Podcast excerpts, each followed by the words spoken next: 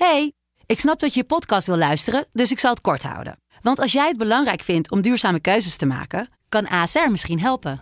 Nou hoor ik je denken, hoe dan? Nou, bijvoorbeeld bij het duurzaam herstellen van schade. Of de premies die we beleggen volgens ons duurzaam beleggingsbeleid. Dat bepaalt waar we wel en juist niet in investeren. Wil je meer weten over welke duurzame keuzes ASR maakt? Ga dan naar asr.nl/duurzamekeuzes. ASR doet het. Zo, dan kan je nu lekker naar je podcast luisteren. De stroom.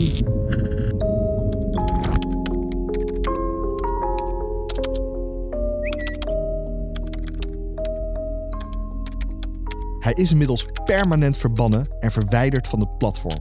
Maar tijdens zijn regeerperiode als president van Amerika was Twitter de belangrijkste manier om te communiceren van Donald Trump. Ruim 88 miljoen volgers kregen dagelijks al zijn tweets te zien. What a great honor to be able to introduce for the first time ever anywhere the 45th president of the United States of America, Donald J. Trump. Het is 2016.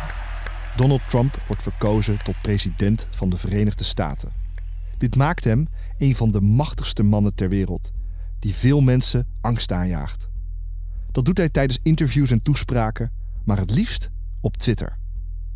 Trump tweet over nieuwe wetten, zoekt ruzie met andere wereldleiders en heeft het aan de lopende band over fake news. Iets wat zoveel waarde heeft, waarmee je dagelijks miljoenen mensen bereikt. Dat bescherm je toch zo goed mogelijk. Dat is niet wat Donald Trump deed. Zijn meest waardevolle bezit kwam in handen van een Nederlandse hacker. En zelfs jij had zijn wachtwoord kunnen raden. En ik druk op enter en de volgende melding die ik kreeg was verify your email address. Ik ben Daniël Verlaan en als techjournalist onderzoek ik het internet. In deze podcast hoor je waargebeurde verhalen die zich online en vaak recht onder je neus afspelen. Maar toch onzichtbaar zijn. Je luistert naar Ik Weet Je Wachtwoord. This is pretty crazy. A security researcher claims that he was able to get into Trump's Twitter account by guessing his password. And check out what it was. A Dutch security researcher was able to access President Trump's Twitter account last week by guessing his password. A Dutch hacker accessed Donald Trump's Twitter account after guessing his password.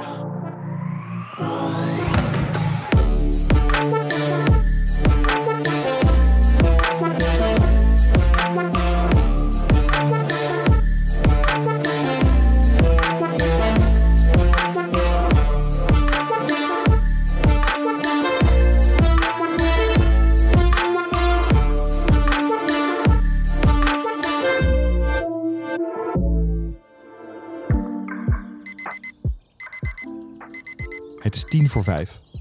De wekker van Victor Gevers gaat elke dag om dit tijdstip af. Hij ziet er een beetje uit als de leadzanger van een metalband. Hij is groot, hagenees en heeft een flinke baard. Naast zijn fulltime baan bij de Rijksoverheid zoekt Victor vrijwillig elke dag urenlang naar datalekken en kwetsbaarheden. Bij bedrijven, organisaties en mensen zoals jij en ik. Wanneer hij zo'n zwakke plek vindt, waarschuwt hij direct het slachtoffer en probeert hij te helpen.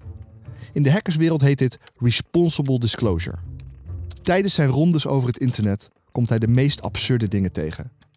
Zaken waarover je meestal niets leest in de krant of hoort op tv. Maar ineens werd Victor zelf wereldnieuws. Hij hackte niet 1, maar 2 keer het Twitter-account van de toenmalig president van Amerika, Donald Trump. Als klein jochie lukt het Victor al om in te breken bij de computerspelletjes die hij met al zijn vriendjes speelt. Maar dat begon wel snel te vervelen. De meeste kinderen van zijn leeftijd gaan voetballen of bomen te bouwen. Maar Victor, die sluit zich aan bij een computerclub. En dan ging ik 1 keer per week naar Rotterdam. Bij de haven, daar had je de Acorn Club. Dat was dan een club van mensen die echt al wat ervaren mee waren. En kom je dan als een klein jongetje binnen met een klein koffertje waar je eekhoorn in zit en je tape deck. Om dan te vragen van, nou weet je, ik heb dit geprobeerd, maar het lukt niet. Kun je me helpen? Of ik wil graag zelf een game maken en hoe doe ik dat dan? In zijn studententijd hackt hij voor het eerst een computersysteem. En niet zomaar één. Videoland is tegenwoordig een grote online streamingdienst. Maar vroeger was het een echte winkel waar je videobanden en dvd's kon huren. En in die winkel staan uitleencomputers. Dan kun je opzoeken of de film die je wilt checken nog beschikbaar is. Dan kon je veilig dingen opzoeken, maar alleen uiteraard titels. Geen klantgegevens, andere dingen. Die schermen hadden ze dichtgezet, dachten ze. Maar als je dan op Ctrl-Shift F1 dan kom je gewoon netjes in de terminal. Normale gebruikers, mensen die videotitels doen, die gaan niet lopen graven om te kijken of ze eromheen kunnen. Dus dat was de eerste keer.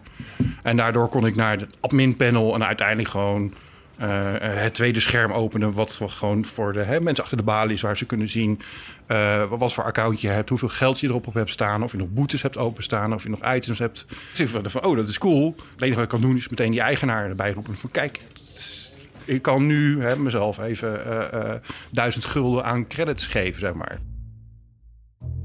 Victor had al zijn lievelingsfilms voor altijd op zijn naam kunnen zetten. Maar dat doet hij niet. Hij meldt het lek bij de eigenaar van Videoland. Die bouwt vervolgens met plexiglas een constructie over het toetsenbord, zodat je de knoppen niet meer kan gebruiken. Bewapend met een paperclip gaat Victor naar de winkel en weet hij toch bij de knoppen te komen en het systeem nog een keer te kraken. Videoland besluit vervolgens het hele systeem uit alle winkels te halen. En Victor? Die krijgt als bedankje een paar dvd'tjes. Victor start met opleidingen in de richting van de digitale beveiliging. Ook sluit hij zich aan bij de Guild of the Grumpy Old Hackers. Een groep bevriende hackers die wil voorkomen dat jonge, talentvolle hackers naar de dark side gaan. Het is 27 oktober 2016. De wekker gaat zoals altijd vroeg af bij Victor. Vandaag gaat hij samen met Edwin en Matthijs, twee vrienden van de Grumpy Old Hackers, naar BruCon. In 2016 was het weer zo'n jaar dat we met z'n drieën naar BruCon gaan. Een security conferentie in België. Normaal zitten we lekker beneden in redelijke comfortabele stoelen. Maar dat jaar waren we echt een beetje aan de late kant. We waren ook later binnen dan gepland. En daardoor konden we niet op onze normale vaste plek gaan zitten als grumpies. Maar we zaten een beetje achterin, boven, op hele houten bankjes. Heel oncomfortabel om daar urenlang op te zitten. Opeens krijgt Edwin een linkje doorgestuurd. Dat linkje bevat de volledige database van LinkedIn. Met daarin alle inloggegevens van echt alle gebruikers. En we zaten daar heel rustig. Het was volgens mij eind van de middag toen we op Facebook iets tegenkwamen uit een specifieke Facebookgroep dat er een link gelekt was naar de database van LinkedIn. En LinkedIn is in 2012, 2013 ooit een keer gehackt geweest. Die database met alle gebruikersnamen en wachtwoorden en dat soort zaken toen is door een hacker in beslag genomen. Een criminele hacker hebben we het dan uiteraard over. En die werd te koop aangeboden op het darknet. Wij zijn niet mensen die dat kopen, want zo werkt dat gewoon niet. En dan ondersteun je ook echt criminelen. Maar op die dag kwam toen in één keer het bericht dat de database publiekelijk beschikbaar was op een bepaalde FTP-downloadsite. En ik weet nog dat Edwin zei van, ik krijg een linkje door met een bestand erin. Dat is de LinkedIn-database, die een aantal jaren geleden was gehackt. Die is nu publiekelijk beschikbaar. Victor, Matthijs en Edwin laten de conferentie voor wat het is en gaan direct door naar hun hotelkamer. Ze spitten de lijsten met gebruikers door, op zoek naar naam van bekenden. Mensen die ze zo snel mogelijk willen waarschuwen. De kamer die we gekozen hadden om te zitten was volgens mij mijn kamer. Omdat dat de ruimste, de grootste was. En Matthijs en Victor voor mijn idee zaten aan een bureautje met z'n tweeën te werken. En ik zat op een wat luiere stoel ook mee te kijken. En ondertussen ook nog toch nog een biertje te drinken. Op dat moment, toen we door die lijst gingen, was natuurlijk Victor, die werkt ook bij de overheid, dus die was gelijk aan het kijken. Een van de eerste hits die kwam was ene meneer Balkenende. En zijn wachtwoord was uit mijn hoofd, appelflap geloof ik. En die was dus al gekraakt. Dat was dus wel een paniekmomentje. Op de achtergrond staat de tv aan in de kamer. Je ziet beelden van Donald Trump.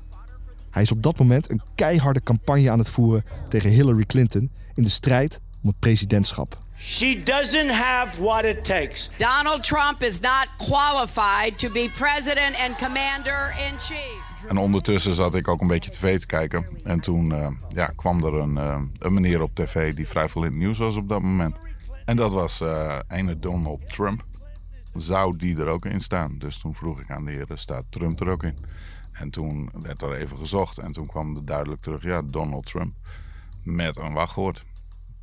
Ik zei, nou, wat is dat wachtwoord dan? I was wondering what you would say to President Obama. You're fired! Dat is de slogan van Donald Trump's reality-serie, The Apprentice. Dat was een wachtwoord. Dus toen hadden wij zoiets van, ja, dat klopt vast niet. Dus Matthijs ging dat checken met zijn tooling. Dus die zocht de originele hash op en die ging You're Fired toevoegen aan het tekstbestandje. En toen ging hij zijn tooltjes runnen. Maar goed, zoals gezegd, ik had al wat biertje op. Dus ik had zoiets van, nou, dat geloof ik ook niet. Dus ik log gewoon in op Twitter of ik ga naar Twitter. En ik log in als @realDonaldTrump, wat gewoon zijn Twitter-handle was. Met als wachtwoord You're Fired. En ik dacht, dat werkt vast niet. Dat is vast bullshit. Victor en Matthijs roepen op dat moment nog dat ze vooral niet moeten proberen in te loggen op Trumps account. En ik druk op enter en de volgende melding die ik kreeg was verify your email address. En toen had ik zoiets van, en ik hoorde de jongens volgens mij nog zeggen, ja, dat moeten we niet checken. En ja, dat was dus toen al te laat. Edwin is niet meteen binnen in het account, maar hij kreeg wel bevestigd dat het wachtwoord dus gewoon klopt. Dat de drie hackers bang zijn voor serieuze consequenties is niet gek. Amerika-deskundige Laila Frank legt uit hoe belangrijk en waardevol het Twitter-account van Donald Trump op dat moment is. Zijn Twitter-account was alles. Het was zijn primaire kanaal om te communiceren met zijn achterban, met de wereld, met de media. Alles wat Trump deed op Twitter was nieuws. Of was een bericht voor zijn achterban waarmee hij hen kon voeden, informeren of activeren in slecht campagnetaal. Dus het was echt ik zou bijna zeggen zijn primaire levensader in zijn politieke bestaan. Ze hebben zijn wachtwoord, maar er zijn nog een paar veiligheidsmaatregelen die ze moeten omzeilen. Allereerst moeten ze weten wat voor telefoon Trump heeft en waar hij op dat exacte moment is. Aan de hand van die informatie bepaalt Twitter namelijk of de verdachte inlogpoging is of niet. Victor waagt een gok. Dus we wisten ook van als je wil inloggen en je wil hem nadoen, dan moet je weten, nou, hij zal nog steeds een oude Android-telefoon gebruiken daarvoor. Dus dan moet je je user agent switchen naar Android KitKat, zodat hij zich voordoet als een Android-telefoon. En ook gaan gebruik maken van een geolocatie vlak bij hem. Nou, door een proxy-server te gebruiken, de open proxy-server in New York. En uiteindelijk was dat de sleutel, zeg maar. Die drie stappen, zeg maar, waren dus de sleutel om uiteindelijk binnen te komen. Het is Victor, Matthijs en Edwin gewoon echt gelukt. Ze zijn voor het eerst binnen in het Twitter-account van Donald Trump. De hackers kunnen nu doen wat ze willen. Tweeten, liken, volgen, blokkeren of het hele account verwijderen. Maar dat is niet de reden waarom ze het account hacken. Op dat moment heb je wel iets van, oké. Wat nu, zeg maar? Het blijft toch... Je bent ergens waar je niet hoort te zijn. Maar straks komt die man boos achter ons aan. Of hij ontkent het gewoon helemaal. Moeten we niet een DM'tje sturen? Moeten we niet een tweet plaatsen? Moeten we niet iets liken? En dan dat soort afwegingen die moet je goed maken. En uiteindelijk komt het tot de conclusie van, dat is niet zuiver. Dat moeten we niet doen. We moeten het gewoon netjes melden. En vooral geen gebruik maken van zijn account. Want dan is het meteen questionable, zeg maar. En hoe je het afhandelt bepaalt eigenlijk, zeg maar, of het ethisch was, ja of nee. Maar we hebben natuurlijk wel daar echt wel discussies over gevoerd. Van, wat gaan we nu nog doen? Maar ik had wel zoiets van, zullen we voor de grap twitteren, I quit, vote Hillary. Dat vond ik wel een leuke. Maar nee, dat gaat toch echt te ver. Want dan maak je echt gewoon misbruik van alles wat er gebeurt. En als je dan 3 miljoen volgers had hij volgens mij toen. Als die dat allemaal gaan retweeten, dan heb je wel een probleem.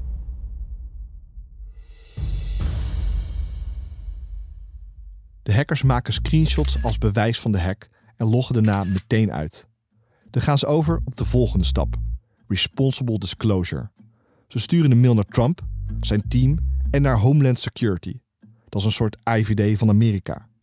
Ze wijzen op het risico dat Trump loopt nu zijn wachtwoord voor iedereen die een beetje goed zoekt te vinden is. Wat begon als een onschuldig weekendje bier drinken en presentaties kijken, eindigt met een groot geheim. Maar dit geintje kan betekenen dat de Amerikaanse geheime dienst opeens op de stoep staat. De mannen krijgen 0 reactie vanuit Amerika. Maar een paar uur later wordt er een bericht gepubliceerd dat Trump van zijn campagneteam een korte tijd niet meer op Twitter mag. De hackers vermoeden dat dit door het gelekte wachtwoord komt en het veiligheidsrisico dat hij daardoor loopt. Barack Obama, die op dat moment Hillary Clinton helpt in haar campagne, heeft het er zelfs over in een van zijn speeches. In the last 2 days, they had so little confidence in his self-control. They said, we're just going to take away your Twitter. Now, if somebody can't handle a Twitter account, they can't handle the nuclear code. Het is inmiddels 3 maanden later wanneer de 3 hackers voor een andere beurs naar Las Vegas moeten. De zenuwen zijn groot. Wat nou als ze Amerika niet inkomen? Misschien staan ze toch op de radar van de geheime dienst. Ze nemen daarom een aantal voorzorgsmaatregelen. Ja, we zijn met 3 verschillende vluchten er naartoe gegaan. Nou, gewoon in het geval dat. Dus als Edwin zou het eerste gaan en als niets meer van Edwin zouden horen, dan weten we van nou, misschien maar even uitstellen dan. Ja. Dus de eerste keer dat we daar naartoe gingen vliegen, waren we echt wel zenuwachtig. Want toen was het ook letterlijk van, ja, weet je, voor hetzelfde geld worden we opgepakt als we daar een voet op de Amerikaanse grond zetten. Ladies and gentlemen, in preparation for departure, please check to see that your seatbelts are securely fastened. Ze worden niet gepakt in Vegas en kunnen zonder gedoe ook weer terugvliegen naar Nederland. In de jaren daarna blijft Victor de social media accounts van belangrijke Amerikaanse politici checken op de beveiliging. En waar het allemaal om draait is 2-stapsverificatie. Niet alleen belangrijk voor die Amerikaanse hoge pieven, maar ook voor jou. Na het inloggen met je wachtwoord krijg je dan nog een code toegestuurd die je ook moet invoeren. Ook Donald Trump heeft na de hack van 2016 deze dubbele beveiliging ingesteld. Maar in 2020 gebeurt er iets vreemds. Trump is inmiddels president van Amerika en voert campagne tegen Joe Biden om herkozen te worden. Victor doet, niets vermoedend, weer een keer een check van het account van Trump. Wat opvallend was dat op vrijdag 16 oktober weer zo'nzelfde check gedaan. En eens kwam bij het Twitter-account van Donald Trump. Dus niet bij zijn officiële POTUS-account, maar bij zijn persoonlijke account, de real Donald Trump. Kwam niet dezelfde generieke foutmelding van this is a suspicious login. Maar gewoon van credentials, nee, het is fout. Hoe kan dat? Is dit bewust gedaan? Is dit per ongeluk gebeurd? Hoe dan? En dan ga je terugkijken in de geschiedenis en dan zie je ook van ja, verdomd, hij was natuurlijk daarvoor opgenomen in het ziekenhuis. Hij is onder medische care geweest en heeft inderdaad een paar dagen niet kunnen tweeten, zeg maar. En af en toe zag je hem ook wel eens tijdens de rally op het podium staan, terwijl de tweets van hem voorbij vlogen. Dan heb je eens, oh ja, tuurlijk, Team Trump, zijn campagneteam neemt gewoon zijn Twitter-account over, omdat hij even niet in staat is om ergens op te reageren. Om dan toch nog te kunnen blijven zenden. Victor komt er dus achter dat die 2-stapsverificatie is uitgezet. Hij heeft nu alleen het wachtwoord nog maar nodig om in te kunnen loggen. En hij heeft wel een vermoeden wat dat wachtwoord zou kunnen zijn. Tijdens de rallies, die je live kon volgen via Twitch notabene, want ik was toch al benieuwd wat er allemaal geroepen werd, zag je de perstafel even in beeld. En op de perstafel lag inderdaad een kaartje met het wifi-wachtwoord van de rally. En daar stond op in MAGA 2020. And yes, together we will make America great again. Thank you, God bless you and God bless America. Thank you. God bless America. Victor gaat aan de slag. Hij voert verschillende variaties op MAGA 2020 in als wachtwoord voor het Twitter-account van Trump. Op dat moment de machtigste man van Amerika. MAGA 2020 zonder hoofdletter. MAGA 2020 met een vraagteken. MAGA 2020 met de MAGA in kapitalen. En dan? En de laatste poging, voor mij was het poging 5 of 6. Tikte zijn username in, zijn wachtwoord in. submit. En het bleef echt gewoon 5-6 seconden gebeurde er gewoon helemaal niets. De pagina bleef gewoon wit. En Twitter was blijkbaar nog bezig met het ophalen van resources. En er gebeurde niet veel. Dus ik had iets van, nou ja, het lukt niet. Maar nee, de pagina laden. Oh jee, god. Het voelt voor als je gevoel hebt voor hoogtevrees, maar het voelt over op het dak van een flatgebouw staat en je naar beneden kijkt. Want dat gaat door je maag heen. Het is natuurlijk... Op het moment dat je probeert toegang te krijgen tot het systeem, ga je ervan uit iedere keer dat het niet lukt. En de primaire reactie is een schrikreactie. Van, oh, help. En je moet dan echt even bij de les blijven, zodat je niet in die schrikreactie domme dingen gaat doen. Of keuzes gaat maken die goed zijn. Dus of het nou de eerste keer is dat je inlogt, of voor de 1000ste keer. Het blijft altijd die reactie van, oh, hè, ik zit erin. Nu moet ik het juiste ding doen, zeg maar. Ja. Want je voelt natuurlijk wel de gewichtigheid ervan. Dus waar kijk ik naar? Nou, klik op settings. Ik kom in zijn settingspagina. Oké, ga een screentje opmaken. Oké, edit bio. Nou, als ik niet ingelogd ben, kan ik niet zijn bio aanpassen. Oké, klik daarop. Ja, oké, kan ik editen. Screentje opmaken. Uitloggen. Uitloggen en browser kill. Meteen eruit. Want je wilt daar niet blijven hangen. Je wilt daar echt niet blijven hangen. Omdat je op een plek zit waar je niet hoort te zijn. Het aantal volgers is nog groter dan in 2016. En de impact van Trump zijn tweets ook. Wat zou jij doen als je dit account opeens in handen hebt? Hij zoekt contact met het team van Trump en de Amerikaanse inlichtingendiensten. Naar zijn hackersvrienden stuurt hij een berichtje met daarin alleen MAGA 2020 ! Ja, dat was een beetje raar. Toen kregen we in onze GGOH, Guild of the Grumpy Chat, kregen we gewoon een wachtwoord in één keer. En toen was het ons vrij snel duidelijk waar dat wachtwoord aan geleerd was. Dus toen was het nee toch, nee ja. En toen was het jup. In de tussentijd probeert Victor op alle mogelijke manieren in contact te komen met Team Trump. Maar ook dat gaat dit keer weer moeilijk. Team Trump heeft gereageerd via Twitter. Op de dag dat dat rapport is gemaakt. Er is contact geweest. Ze hebben gezegd, dankjewel, we zetten het door. En dat wordt later werd ontkend. Er komt dus een reactie vanuit Team Trump. Maar al snel verwijderen ze het bericht en later ontkennen ze zelfs überhaupt contact te hebben gehad met Victor. Dat zie je ook terug, of eigenlijk juist niet, in Amerikaanse media. Bij nieuwszenders die aan Trumps kant staan, wordt er nauwelijks gesproken over de hack. Amerika-deskundige Laila Frank legt uit waarom dit gebeurt. Je ziet een patroon, zeker bij Fox News, dat datgene wat de president doet, dat gunstig is, dat groot uitgelicht wordt. En dat er bijna geen ruimte is voor kritiek. En zeker niet voor het belachelijk maken van de president. Wat je natuurlijk toch al snel een beetje doet als dit je wachtwoord is en het is zo makkelijk te hacken. De relatie tussen Fox News en Donald Trump was echt een navelstreng. Dat was zo goed als 1 op 1. Op sommige criticasters binnen die omroep na. Maar dit is de omroep die nota bene... Fox News is opgericht om het conservatieve geluid in Amerika een plek te geven. Roger Ailes was hardcore, dus de oprichter, was hardcore Trump-fan. En die heeft zeker in 2016 dat ook niet onder stoelen of banken geschoven. Die heeft gezegd, wij gaan deze man president maken. Dus ja, voor Fox is het feit dat zijn Twitter-account gehackt is, past sowieso niet in de strategie. En ook niet in het beeld van de president wat ze willen neerzetten. Precies zoals bij de eerste hack gaat Victor over tot responsible disclosure. Hij maakt melding bij de instanties die ermee te maken hebben. Via bevriende contacten bij de Nederlandse en Amerikaanse overheden belandt zijn melding van het lek uiteindelijk bij de geheime dienst van de Verenigde Staten.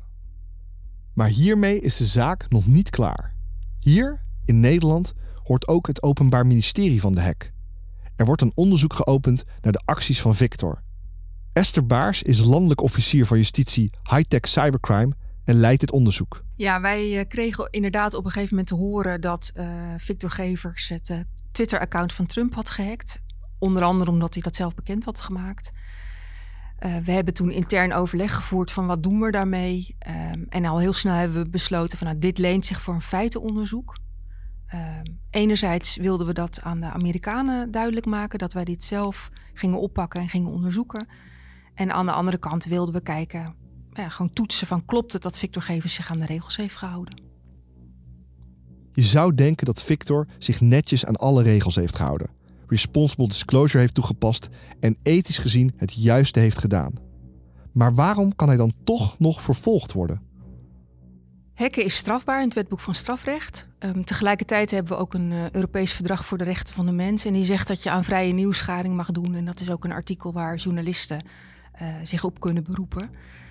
En dat is voor ons het kader om te kijken, iemand heeft de wet overtreden. Maar was dat om een wezenlijk belang te dienen? En heeft hij zich daarbij gehouden aan de regels? Als ik in het account van Trump was binnengekomen, had ik sowieso een selfie geplaatst. Maar wat nou als Victor dat ook daadwerkelijk had gedaan?